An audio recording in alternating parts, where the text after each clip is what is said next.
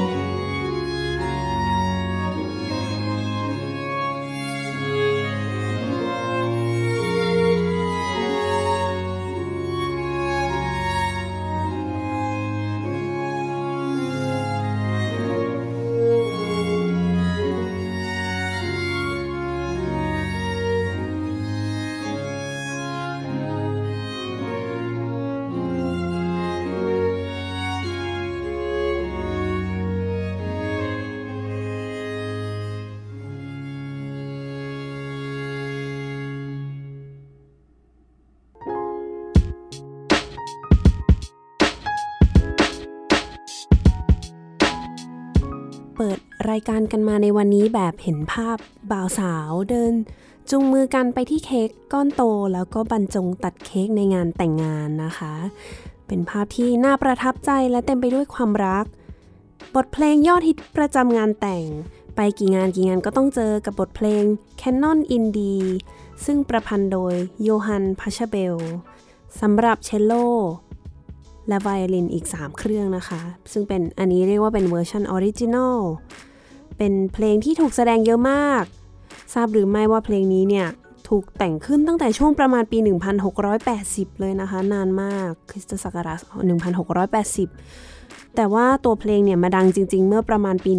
1970 นี้เอง ที่มีวาทยากรชาวฝรั่งเศสนำมาอัดเสียง ก็จะเป็นลักษณะเพลงที่ใช้เชลโลเล่นเป็นเบส เป็นตัวฐาน เล่นโน้ตแบบเดิมซ้ำไปจนจบ เรียกว่าเป็น ostinato นะคะ ก็คือเป็นเบสแบบเดิมวนวนวนกับไวโอลินที่บรรเลงเหมือนกันเลยทั้ง 3 คน 3 แนว แต่ว่าจะเริ่มและจบไม่พร้อมกัน เป็นลายที่ประสานกันไปนะคะ ซึ่งสิ่งนี้เนี่ยแหละที่เรียกว่า canon ตามชื่อเพลงนะคะ มีนักวิชาการดนตรีคาดเดาว่าเพลงนี้เนี่ยถูกแต่งขึ้นเพื่อใช้แสดงในงานแต่งงานของโยฮันคริสตอฟบาร์กเมื่อวันที่ 23 ตุลาคมปี 1694 แต่ว่าก็ไม่มีใครสามารถยืนยันข้อเท็จจริงนี้ได้เลยนะคะ อย่างว่าจะให้ไปถามบาร์กหรือว่าพัชเบลก็คงจะไม่ได้แล้ว เพลงนี้เนี่ยไปโผล่อยู่ในเพลงป๊อปเยอะแยะมากมายเลย โปรดิวเซอร์เพลงป๊อปท่านหนึ่งเนี่ย เคยกล่าวไว้ว่าเพลง Canon in D เป็นเหมือนกับ Godfather เป็นแบบ โอ้โห บรรพบุรุษของเพลงป๊อปทุกๆ เพลงในยุคยุคหนึ่งเลยก็ว่าได้ เพราะว่าในช่วงนั้นเนี่ย มีการนำ Canon in D เนี่ย มาเป็นตัวอย่างเป็นแรงบันดาลใจ การเดินคอร์ดแบบ Canon in D เนี่ย มาใส่ในเพลงป๊อปถ้าใน ยุคปัจจุบันเพลงที่ใหม่ ๆ ฮิตติดหูที่สุดก็อาจจะเป็นเพลง Memories ของ Maroon 5 นะคะ ที่ใช้แนวการเดินคอร์ดแบบ Canon Indie เด้เลย แอบเล่าขำๆค่ะ จริง ๆ เพลงนี้เนี่ยเหมือนเป็นฝันร้ายเลยนะคะ ของนักดนตรีหลาย ๆ ท่าน เพราะว่าไปที่ไหนไปกี่งานแต่งงานอีเวนต์เนี่ยนะ คนก็จะขอให้เล่น Canon Indie กันหมดเลยค่ะ จนแบบโอ้ เล่นอีกแล้ว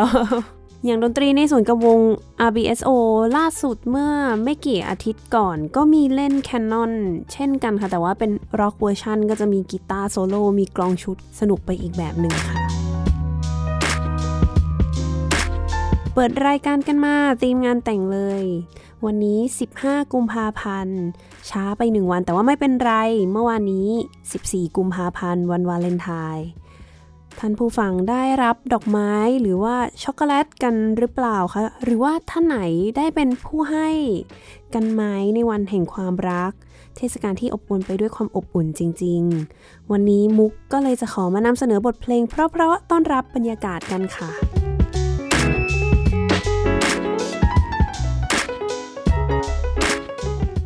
ฟังเพลงแรกไปแล้ว เพลงต่อไปที่อยากจะมาแนะนำให้ฟังกัน เริ่มกันแบบเบาๆ บทเพลงบรรเลงเดี่ยวเปียโน ที่มีชื่อว่า Claire de Lune ประพันธ์โดยคีตากวีชาวฝรั่งเศส Claude Debussy ชื่อเพลง Clair de Lune เนี่ย ถ้าเป็นชื่อภาษาอังกฤษคือ Moonlight ภาษาไทยก็คือแสงจันทร์นั่นเองนะคะเดบูซี่เนี่ยได้รับแรงบันดาลใจจากบทกวีที่บรรยายถึงบรรยากาศ ยามค่ำคืน มีนกร้องเพลงที่ มีความสวยงามแล้วก็มีความเศร้าส้อยอเขาเรียกว่าเป็นตามบรรยากาศที่มีแสงของดวงจันทร์ส่องลงมาในตอนกลางคืนนะคะ เป็นเพลงเพราะๆซึ้งๆที่ถูกนำไปบรรเลงในภาพยนตร์ที่มีชื่อเสียงมากเรื่องหนึ่งด้วย ยังไม่บอกว่าเรื่องอะไร ลองไปฟังกันก่อน แล้วลองดูว่ามีใครเคยได้ยิน และนึกออกไหมว่าเพลงนี้อยู่ในหนังเรื่องอะไรค่ะ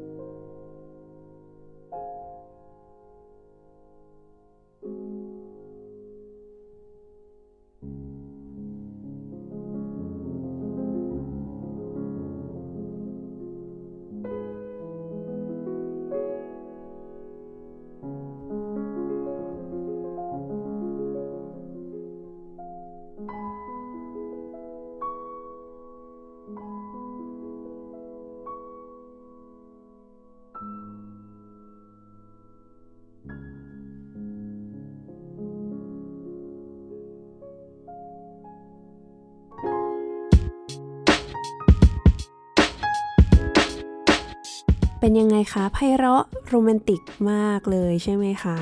ตกลงมีใครนึกออกไหมเอ่ยเฉลยเลยดีกว่า เพลงนี้เนี่ยอยู่ในภาพยนตร์เรื่อง Twilight ค่ะแวมไพร์สุดหล่อนั่นเองมีชื่อเสียงมากเลย ซึ่งแสดงนำโดยโรเบิร์ตแพตตินสันนะคะนางเอกคริสเตนสจวตนะคะ หลายท่านก็น่าจะรู้จักภาพยนตร์เรื่องนี้กันดีอยู่แล้วนะคะ เป็นฉากที่นางเอก หรือว่าเบลล่า เนี่ยไปที่บ้านของพระเอกเอ็ดเวิร์ดครั้งแรกเบลล่าเนี่ยไปกดปุ่มเล่นกดปุ่มเพลงบนเครื่องเสียงของเอ็ดเวิร์ดแล้วเพลงนี้เนี่ยก็ถูกบรรเลงขึ้น หลังจากนั้นสองคนก็เต้นรำกันโรแมนติกเลย เผื่อใครอยากเต้นรำเนี่ยท่ามกลางแสงจันทร์แบบพระนางก็ลองเปิด Clair de Lune ของเดบิวซี่ดูนะคะ แล้วก็เต้นรำตามได้เลย ไปที่เพลงต่อไปกันเลยแบบไม่เสียเวลา เป็นเป็นเพลงที่มีจังหวะขึ้นมาเร็วขึ้นนิดนึงนะคะ ตอนวันนี้อาจจะเป็นเพลงที่มีจังหวะที่ค่อนข้างช้าหน่อย เน้นความโรแมนติกไพเราะหวานซึ้งเนาะแต่สำหรับเพลงนี้เนี่ย เมื่อกี้นี้เราฟังเพลงแบบ chamber กันไปเนาะเพลงแรกแล้วก็เป็นเพลงเดี่ยวเปียโนกันแล้ว คราวนี้มาฟังเพลงที่บรรเลงโดยวงออเคสตรากันบ้าง บทเพลง Wedding March จากบทประพันธ์ A Midsummer Night's Dream ของ Felix Mendelssohn ซึ่งเขาได้รับว่าจ้างให้แต่งเพลงนี้สำหรับการแสดงของเรื่อง A Midsummer Night's Dream ซึ่งประพันธ์โดยวิลเลียมเชกสเปียร์นะคะ ท่อน Wedding March เป็นหนึ่งใน 14 ท่อนจากบทเพลง ซึ่งก็น่าจะเป็นท่อนที่มีชื่อเสียงที่สุดด้วยเช่นกันนะคะ เพลงนี้เนี่ยเขียนขึ้นในปี 1843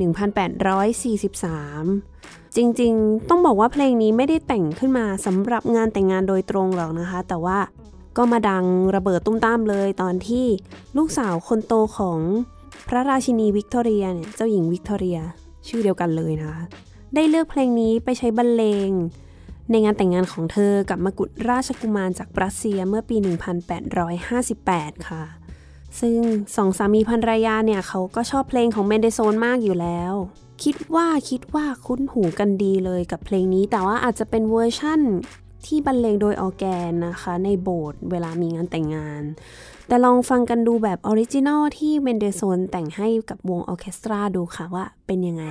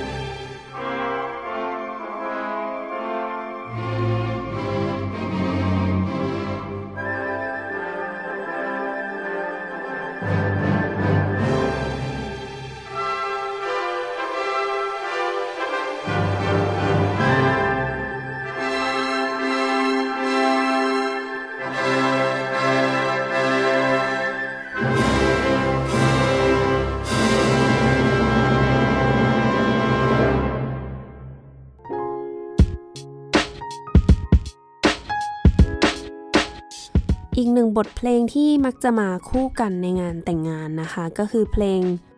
Bridal Chorus หรือที่ว่ารู้จักกันดีเลยในชื่อ Here Comes the Bride จากอุปกรณ์เรื่อง l o l e n g i n ของคีตกวีชาวเยอรมันริชาร์ดวากเนอร์ก็ลองไปหาฟังกันดูได้นะคะ คุ้นหูแน่นอน แต่ว่าวันนี้นี่ เวลาไม่พอจริงๆ น่าเสียดายมาก 14 กุมภาพันธ์วันวาเลนไทน์วันแห่งความรัก ทุกคนล้วนมีความรัก นักดนตรีเองก็เช่นกัน ในสมัยนั้นที่ยังไม่มีไลน์ Facebook Twitter คนเราก็ใช้วิธีการเขียนจดหมายหากันนะคะ จีบหญิงกันไปกันมา นักประพันธ์สมัยก่อนเองก็เช่นกัน และแน่นอนว่าก็หนีไม่พ้นการแต่งเพลงให้กับคนที่ตัวเองรัก เอ็ดเวิร์ด เอลกา นักประพันธ์ชาวอังกฤษ ตกหลุมรักหญิงสาวที่มีนามว่าแคโรลีนอลิสโรเบิร์ตซึ่งในตอนหลังเนี่ย ทั้งคู่ก็ได้แต่งงานกันอลิสได้มอบกลอนบทหนึ่งให้กับเอลกาซึ่งเขาก็นำมาเป็นแรงบันดาลใจในการแต่งเพลงที่มีชื่อว่า s a l u d a m o r หรือ Love's Greeting นะคะสำหรับไวโอลินและเปียโน และบรรเลงเป็นของขวัญวันในงานวันหมั้นเนี่ย ให้กับอลิส ไปลองรับฟังกันดูนะคะว่าจะไพเราะขนาดไหนกับของขวัญขอแต่งงานชิ้นนี้ค่ะ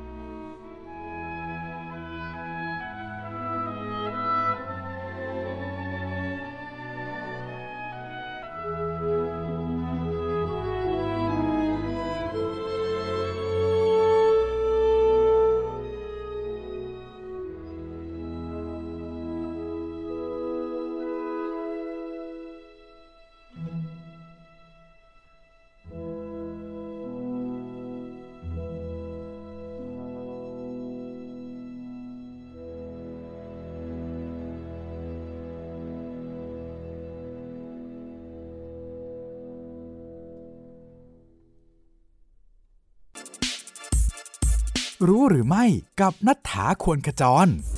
รู้หรือไม่ ผู้ที่ได้รับรางวัลออสการ์สาขาดนตรีประกอบในปี 2020 เป็นผู้หญิง ฮิลดู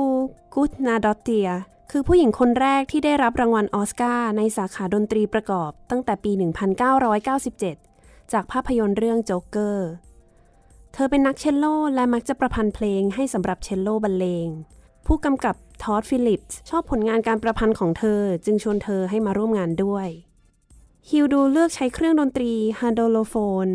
หรือเชลโลไฟฟ้าที่เธอมีส่วนช่วยในการพัฒนา มาเป็นเครื่องดนตรีหลักสำหรับเพลงประกอบภาพยนตร์เรื่องโจ๊กเกอร์ โดยในการประกาศผลรางวัลครั้งนี้ เธอได้เข้าชิงกับนักประพันธ์เพลงประกอบภาพยนตร์ในตำนานอย่างจอห์นวิลเลียมส์ที่เพิ่งจะทำลายสถิติเข้าชิงออสการ์มากที่สุดเลยด้วย ในการประกาศรางวัล เธอได้กล่าวสุนทรพจน์ ซึ่งเป็นที่น่าประทับใจไว้ว่า ถึงเด็กสาว ผู้หญิง แม่ และลูกสาว ที่ได้ยินเสียงดนตรีพลุ่งพล่านอยู่ภายในใจ จงปลดปล่อยมันออกมา เราต้องการได้ยินเสียงของคุณ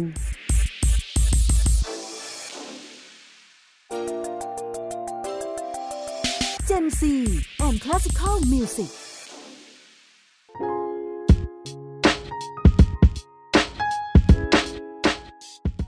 บทเพลง s a l u d a m o r เป็นเพลงที่มีหลายเวอร์ชันเลยที่ถูกนำออกมาเผยแพร่เนี่ย มีเยอะมากๆจริง ๆ แต่ว่าครั้งแรกเลยคือเป็นแบบออเคสตรานะคะ ไม่ใช่เวอร์ชันที่ท่านผู้ฟังเพิ่งจะได้ฟังกันไป แต่ว่าหลังจากนั้นเนี่ย ทางสำนักพิมพ์ช็อตได้ขอซื้อลิขสิทธิ์เพลงนี้ไปตีพิมพ์ แล้วก็มีการใช้ชื่อนักประพันธ์เนี่ยเป็นนามปากกาย่ออชื่อเพลงเองก็เปลี่ยน ตอนแรกเลยเนี่ยเพลงนี้มีชื่อว่า Liebesgruß เป็นภาษาเยอรมัน เพราะว่าอลิสเนี่ยเขาเก่งภาษาเยอรมัน แต่ว่าทางสำนักพิมพ์ก็ขอให้เปลี่ยนชื่อเป็น Salut d'amour เป็นภาษาฝรั่งเศส เพราะว่าในสมัยนั้นเนี่ยถ้าเพลงมันเป็นชื่อภาษาฝรั่งเศสจะขายดีค่ะ ไม่แน่ใจเหมือนกันว่าทำไมนะคะเมื่อสักครู่เรามีพูดถึงริชาร์ดวากเนอร์กันไปเล็กน้อย ไม่ได้ฟังเพลงในงานแต่งงานของเขาไม่เป็นไรค่ะ เรามาฟังเพลงจีบสาวแบบวากเนอร์กันบ้าง จริงๆไม่ควรเรียกว่าเป็นเพลงจีบสาวเท่าไหร่ เนื่องจากสาวนางนี้เนี่ยจริง ๆ ก็แต่งงานแล้วมีลูก 3 คน แต่ว่าโคซิมาเนี่ยหญิงสาวท่านนี้ก็หย่ากับสามีเก่าเพื่อมาแต่งงานกับวากเนอร์นะคะ โดยวากเนอร์เนี่ยได้แต่งเพลงSiegfried Idyll เพื่อเป็นของขวัญวันเกิดให้กับโคซิมา นึกภาพว่าตัวเองเป็นโคซิมานะคะ ลองสมมุติดู ตื่นนอนมาด้วยเสียงปลุกจากดนตรีที่บรรเลงโดยนักดนตรี 16 คนที่มีวากเนอร์สามีของตัวเองเนี่ยเป็นผู้กำกับเพลง เป็นผู้อำนวยเพลงนะคะ ปกติถ้าพูดถึงวากเนอร์ริชาร์ดวากเนอร์เนี่ยคนมักจะคิดถึงความยิ่งใหญ่ ก็บทเพลงจะมีความกระหึ่มของเครื่อง brass มากันเป็นแผงมันมาก แต่ว่าลองฟังบทเพลงเพลงนี้ดูนะคะ ซึ่งเป็นอีกมุมมองหนึ่งเลยของวากเนอร์ว่าจริง ๆ แล้ววากเนอร์เนี่ยก็เป็นคนที่โรแมนติกมาก ๆ เลยค่ะ ในตอนหลังเนี่ยวากเนอร์ประสบปัญหาด้านการเงิน จนต้องขอให้โคซิมานำเพลงนี้ที่วากเนอร์แต่งเป็นของขวัญชิ้นพิเศษของเธอมาเรียบเรียงใหม่ เพื่อหาเงิน ก็กลายเป็นเวอร์ชั่นที่ปัจจุบันจะเล่นกันเยอะนะคะ ก็คือเป็นวงที่มีขนาดใหญ่ขึ้น แล้วก็มีการนำทำนอง แล้วก็ดนตรีส่วนอื่นๆเนี่ยของเพลงนี้ไปต่อยอดเป็นโอเปร่าอีกทีด้วยค่ะ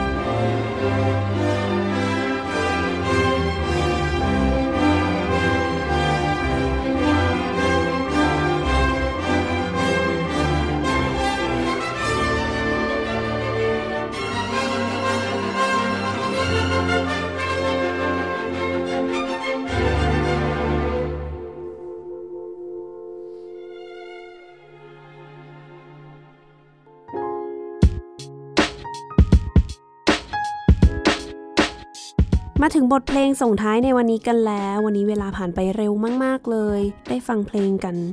ค่อนข้างเยอะเต็มที่เนาะวันนี้ไม่ค่อยมีข้อมูลให้ต้องรู้สึกเหนื่อย เหมือนตอนอื่นๆมาก เน้นฟังเพลงสบายๆไพเราะกันดีกว่านะคะ เพลงปิดท้ายในวันนี้เนี่ยเป็นเพลงโปรดของมุกเองเลย หากจะพูดถึงความรักแล้วอีกสิ่งหนึ่ง ที่อาจจะมีคน